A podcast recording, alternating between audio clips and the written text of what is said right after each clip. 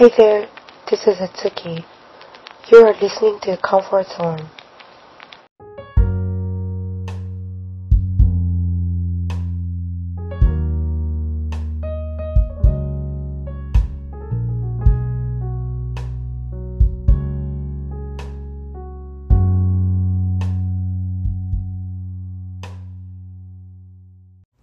皆さんこんばんは、月です。番組タイトル Comfort Zone は直訳すると快適な領域。バンクーバーで孤軍奮闘する私にとっても、世界のどこかで孤独を感じているみんなにとっても、どこでも繋がれて安らぎを感じる空間にできればなぁとこの名前を付けました。では今日もみんなでたくさんお話ししていきましょう。ということで、なんかバンクーバーはね、えっと、昨日か一昨日に、えっと、サマータイムが終わって、なんかね、今まで日本とはば、えー、バンクーバーの時差16時間だったんだけど、なんか1時間ずれて17時間の時差にね、なりましたね、昨日か一昨日に。ちょっと私もよくサマータイムの 仕組み理解できてないからちょっとようわからんのだけど、まあ、まあ、バンクーバーはそんな感じですね。まあ、そんなちょうどサマータイムが終わったバンクーバーですが、まあ、じゃあ今日のオープニングのお便り読んでいきますね。えー、えー、ラジオネームかっちゃまさん、かっちゃま様からですね。バンクーバーはもう冬なのね。東京は日中はまだ半袖でも行けるぐらいの気候だよ。11月なのに半袖って。日本はもっと四季がはっきりしている国だったのに、今は春と秋の微妙な季節の移ろいや風情がなくなっている気がする。イスラエルやとパレスチナやウクライナとロシアの戦争も問題だけど、異常気象も問題だと思わない？ということで。いや、本当にね、いや、なんかね、確かに、まあ、気候がすごいエクストリームな感じに、ね、なってしまってるよね。私ももうその東京で生活してた時は本当に、なんか夏冬みたいなね、感覚はしてたから、まあ、その感じはすごいわかるわ。その、季節の移ろいとかが風情がなくなっている感じがするっていうのは、うんねえ、ちょっと悲しいことだよね。うーん。なんかその点で言うとバンクーバーの方がなんか季節移ろってるなって感じはするかもしれない。なんかまあ今めっちゃ、まあ寒いっちゃ寒いけど、でも本当に寒くなったらバンクーバーもまあたまに雪降ったりするらしいけど、今は全然あの紅葉もすごい綺麗で、本当にね、街中歩いてるだけでめっちゃ楽しいんだよね。なんか、なんて言うんだろうな。なんか日本、なんかバンクーバーの良さって、その、都会と、その田舎な感じが、なんか、ちょうどいいというか、その街もめちゃくちゃ木がね、植えられてて、しかもすごい全然違う木の種類だから、もう本当にね、あの、地面がね、なんて言うんだその、落ち葉のカーペットみたいな感じで、だからね、もうなんか、いい感じの音楽をもう聴きながら、その街散歩してるだけで楽しいんだよね。なんかそういうのもあって、私、レインクーバーも悪くないなって思えるというか、ね、雨で、まあ、落ち葉落ちちゃっても、すごい地面が、なんかもう、もうキラキラしてて、まあ、それが私の最近のちょっとした楽しみではありますね。で、本当に異常気象も問題だと思わないということで、まあ、それはそうだね。本当に。まあ、異常気象ってなんかどうなんだろうね。なんか、いろんな説あるけどね。なんていうの？その、長い、長い目で見たときに、なんかそういう、あの、なんていうの異常気象の時期は別に、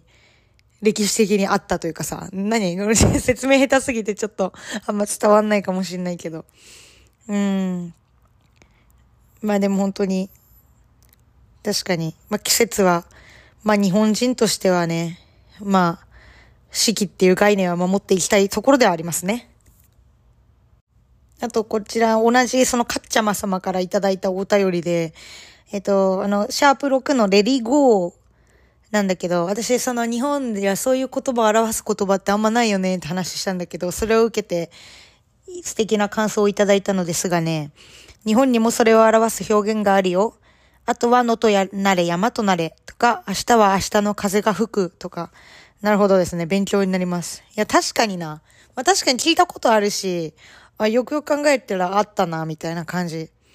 だけど、なんだろうね。その、こ、なんか、レディゴーとさ、やっぱその、なんていうの、ことわざでさ、文章ガッって感じだと、そのカジュアルさは違うよなとは思った。その、レリゴーとか、あの、You can just let it go みたいな。もうさらって言えるけど、あとはのとなる山となるだよねっていう、なんか日本語で言うとね、重苦しい感覚になっちゃうというかね。だからそういう言葉が実際にあっても使われないから、そういう価値観って薄れていくのかなとかは、ちょっとふと今思いました。ではこの後は早速本題のに入っていきましょうね。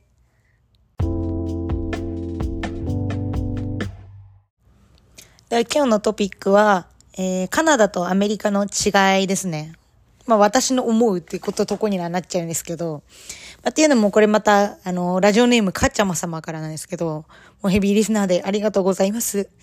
カナダとアメリカ、同じ北米大陸英語圏だけど、すごく違うところってある？というご質問をいただいております。てなわけで、私が思うアメリカとカナダの違いですね。まあ、ちなみに私アメリカ、まあ、カナダには、まあ、えー、7月にこっちに越してきて、まあ、4ヶ月目くらいですかね、今。まあ、バンクーバーにいるんですけど、それでまあ、アメリカは、まあ、何回か旅行の経験があって、なんだろうな、例えばフロリダ、えー、ハワイ、えー、ロサンゼルス、まあ、ついこの間3月か、2、2週間くらい、ん？何週間だ？ちょっと忘れちゃった。に、んもっとだな、多分。4週間くらいかな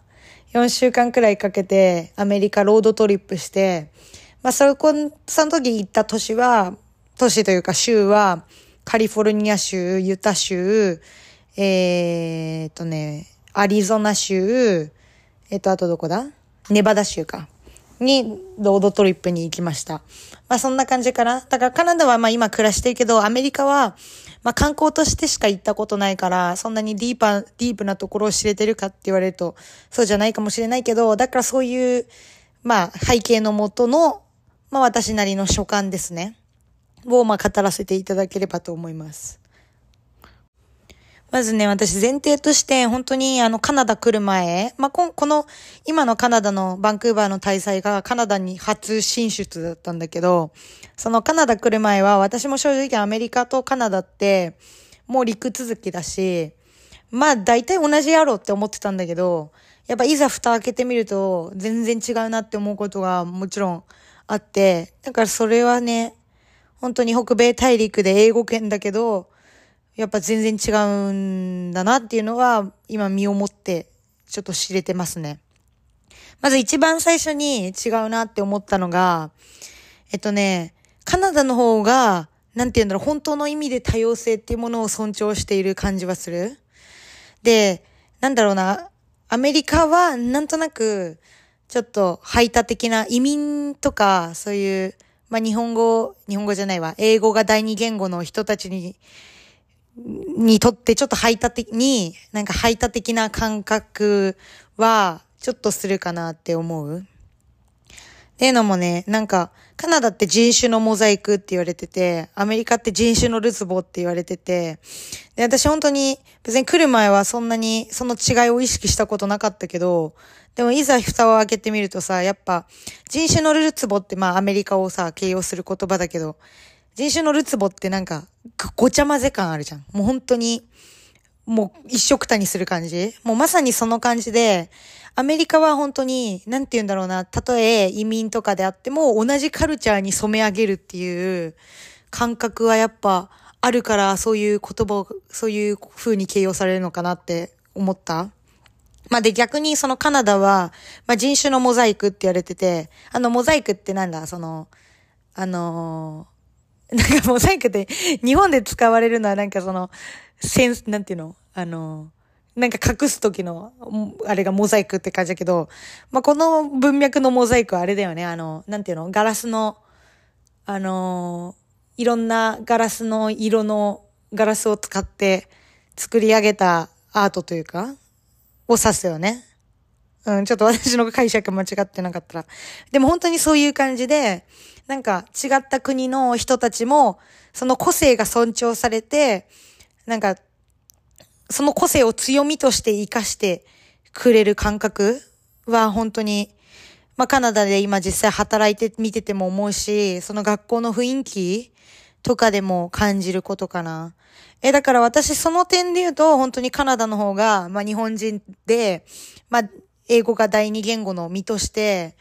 あの、すごい居心地の良さを感じるのは、カナダの方かな。まあだからなんて言うんだろうな、多分、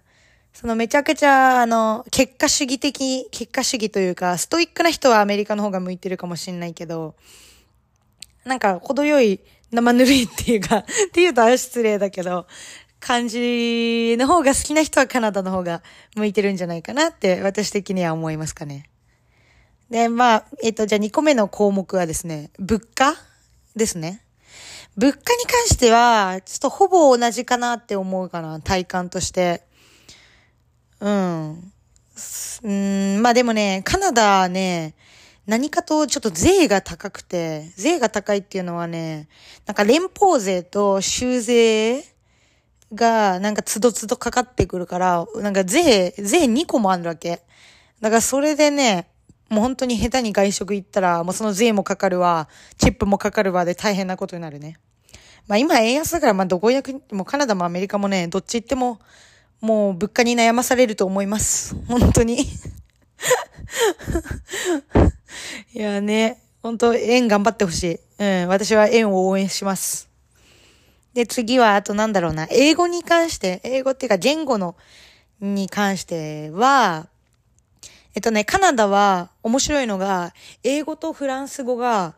両方とも公用語だから、結構オフィシャルな文章には、あの、両方のね、言語が記載されてることが多くて、それがめちゃくちゃ面白いなって思った。あとなんていうの、ネットとかでなんか手続きするときとかも、その言語のオプションで、あの、英語とフランス語を選べることが多い。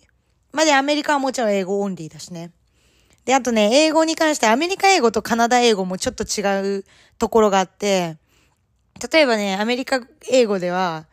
なんか、その同意求めるときにさ、まあ、なんていうの、えずねとか、アンチューとか、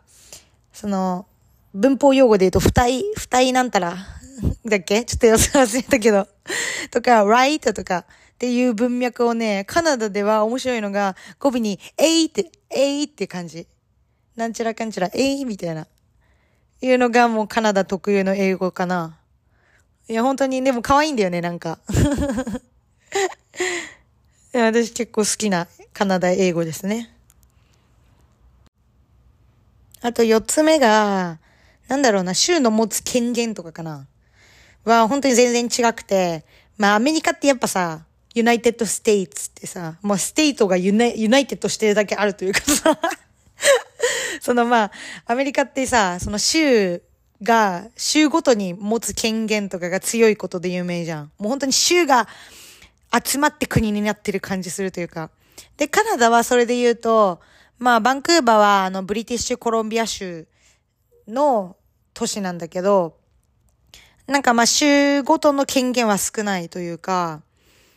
うん、アメリカほどそんな州が謙虚に、あ顕顕著に、なんかシャシャリ出てる、シャシャリ出てるって言ったらあれだけど、うん、権限持ってる感じはしないかな。まあ、どっちかというと日本の、なんて言うんだろうな。まあ、県とはまたちょっと規模感違うけど、まあそういう感覚に近いかな。って感じですかね。まあ、あと、えっ、ー、とね、五つ目五つ目かなの違いとしては、まあ、お酒飲める年齢は、まあ、ちょっとでかいかもね。まあ、カナダでは、まあ、州によって18歳か19歳からお酒飲むことができるけど、アメリカは21歳だからだからね。もうそれで言うとカナダってなんかそういう、まあ、ドラッグっていうか、あの、娯楽みたいなものに関しては一番ゆるゆるな気がする、なんか。その、なんだ、マリファナとかもめっちゃ、や、一番安いくらい、もう世界の中でも安いって言われてるし、なんかそういう娯楽に関しては、緩めなのかもしれない、そういうレギュレーションが。まあ、っていう感覚ですかね。まあ、以上が私なりのカナダとアメリカの違いです。うん。まあ何かもし質問等あればお便りで、まあいくらでもぶつけていただければと思います。では続いてコーナーに入っていきましょう。生きるのむず。こちらのコーナーでは、弱い22、一人暮らしほやほやの私にとっては、毎日が生きるのむずの連続、みんなの日常エピソードを教えてもらっております。というわけで、では、早速お便り読んでいきましょう。で、今日の登場回数ピカイチですが、こちらも、えっと、ラジオネームかっちゃま様から、自室での食事禁止は辛いかも。飲み物は OK なの？部屋での爪切りは少しわかる気がする。ゴミ箱を抱えていても直接爪をそこに捨てるのは私も気になってた。ティッシュにまとめて包むとかしてほしい。旅先でお友達に爪切り貸してと言われた時も貸してあげたけど本当は嫌だった。使ってそのまま返してきた時には服なり洗うなりして返せと思ったよ。言えなかったけど。この言えなかったのがちょっと生きるの辛ポイントなんですかね。まずちょっと質問答えてさせていただきますと、実質での食事禁止は辛いかも、飲み物は OK なの？ということで、まあ私そのシェアルームについて、この間のエピソードで語らせていただいたんだけど、えっとね、飲み物はね、砂糖なしだったら OK。っていう感じですかね。えー、でね、ほんとね、爪も爪切り問題か。うん、私、ね、まあでも本当にこういうの気になる人もいるんだなっていうことに、あの、をしっかり念頭に置いて暮らすことはマジで大事だよね。だからこういう話はもっとしてった方がいいと思うね、本当に。だって別に爪切りそんなさ、あの、別にゴミ箱だ、だし、別に汚いものだから、その、全然直接爪を捨てることが当たり前な人はさ、そんなのを気にする人の存在に一生気づけないわけで。だからこういう話はやっぱりもっとシェアしていきましょうね、やっぱ。で、確かに爪切り貸す問題は確かにちょっとあれだよね。私も別にそんな嫌かもしれん。なんでだろうね。え、私さ、全然関係ないけどさ、あの、人間のさ、あの、人体の物質で不思議だなって思うの2個あってさ、あの、爪とさ、まあ、髪なんだけどさ、髪ってさ、この普通に人間の頭にこうやってついててさ、別についてる時には別に触るやん。まあ、人の触るのはちょっと汚いっていう人もいるかもしれないけどさ。でもさ、髪がさ、地面とかさ、そのシャワーの後、取り除く時とかの髪ってなんかめっちゃ汚いなって、感覚に汚いなっていう気持ちに陥るやん。それってめっちゃ素敵、なんか不思議なことだなって、私はね、うん、なんか それこそ、本当に浴槽の掃除してて思うというか うん、ことですかね。ちょっと全然関係ないけど では、お次の、えーと、お便りは、ラジオネーム、あやだよさんから、えー、朝寒すぎ、朝晩寒すぎてしんどい。すげえシンプル is the best みたいな、なんかエピソードいただきましたけど、いや、マジでそれですよね、本当に。もう、もう、なんだろう。寒いってだけでベッドからさ、出る気が起きなくなるからね。ちょっとそれってね、問題ですよね。特にさ、今、ちょっと本当にバンクーバーで思うのが、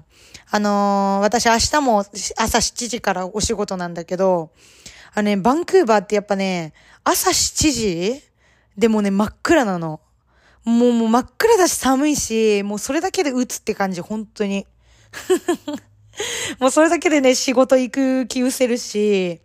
まあでも本当にそのね、朝7時でもう夜、もう、ま、夜みたいに暗いんだけど、本当にまだ。朝7時で夜みたいな暗さってことで実感する、私ってめちゃくちゃ緯度高いとこに来たんだなっていうね。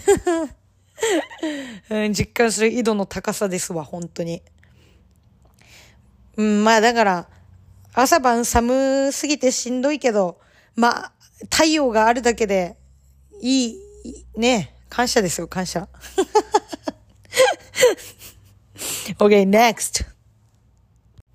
では、お次のお便りですね。天丼マンソロさん。この間も、あれだ、お便りくれた方だ、とっても素敵な。いや、本当いつもありがとうございます。ということで、お便りはですね、こんにちは。いつもこのポッドキャストを楽しみに聞いています。私の生きるのむずな瞬間は、現金持たない人間であることです。私は現金を持つのがすごく嫌で、というのも、財布を持つことでかさばるし、スマホで払えるのに持つのが悔しいという思いがあります。完全にわがままです。なので、たまたま入ったお店が現金オンリーで、コンビニダッシュしてお金を下ろすこともよくあります。それでも現金持ちたくないということで。なるほどですね。完全にバンクーバー向きですね。本当にね、バンクーバーでかカナダはめちゃくちゃキャッシュレス文化だからね、もう本当にどこでも、あのもうカードとか、てかスマホのあの、なんていうの、 Apple Pay 一つでね、いけちゃう。え、だから私もね、それで言うと、バンクーバー来てから、あの、現金全然持たんくなった。もう本当にね、え、こっちめっちゃすごいのがね、あの、あの、なんていうのお菓子の、その自動販売機ですら、もう全然スマホで、もう払えちゃうし、もう何でもスマホで払えちゃうから、もうね、めちゃくちゃ便利。確かにね、その便利さ知ってしまったら戻れないな。いや、で、すごいな、天丼マンソロさんは、すごいな、日本で先が行けて。日本はまたきついよな、その、キャッシュレスで生活すんの。全然導入してないとこ導入してないもんな、本当に。うん、私もだってさすがに日本で生活してた時は全然現金持ってたしな。しかも私さ、その、で、あの、コンビニダッシュしてお金をおろすのもよくありますってね、天丼マンさん言ってますけどね。え、私は、あの、コンビニでお金おろすの負けだと思ってたから もう手数料かかるし。だから、現金はなるべくもう全然切らしたことなかったな、日本では。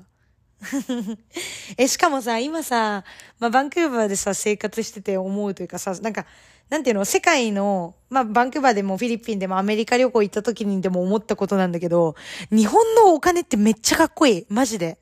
もうね、それを本当に思う。え、なんかね、もうカナダのお札とかね、マジなんかプラスチックみたいな、なんかペラペラの、なんて言うんだろうな。日本のお、うん、なんかダサいというか、だけど日本のお札ってめちゃくちゃ作り成功だし、もう、あの、コインもそうだけど、え、なんかめっちゃかっこいいなって思う。だからね、日本の現金も捨てたもんじゃないと思いますよっていうことは、ちょっと伝えたいかもしれない。まあ絶対不便だけどね。まあキャッシュレス文化がね、浸透しますように、日本にも。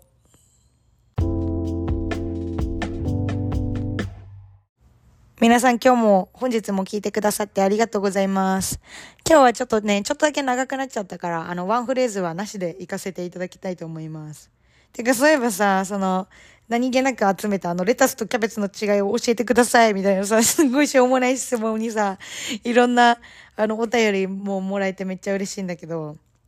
ちょっと何個か読んじゃおうかな。えー、ラジオネーム、あやだよさんからですね。先ほどの。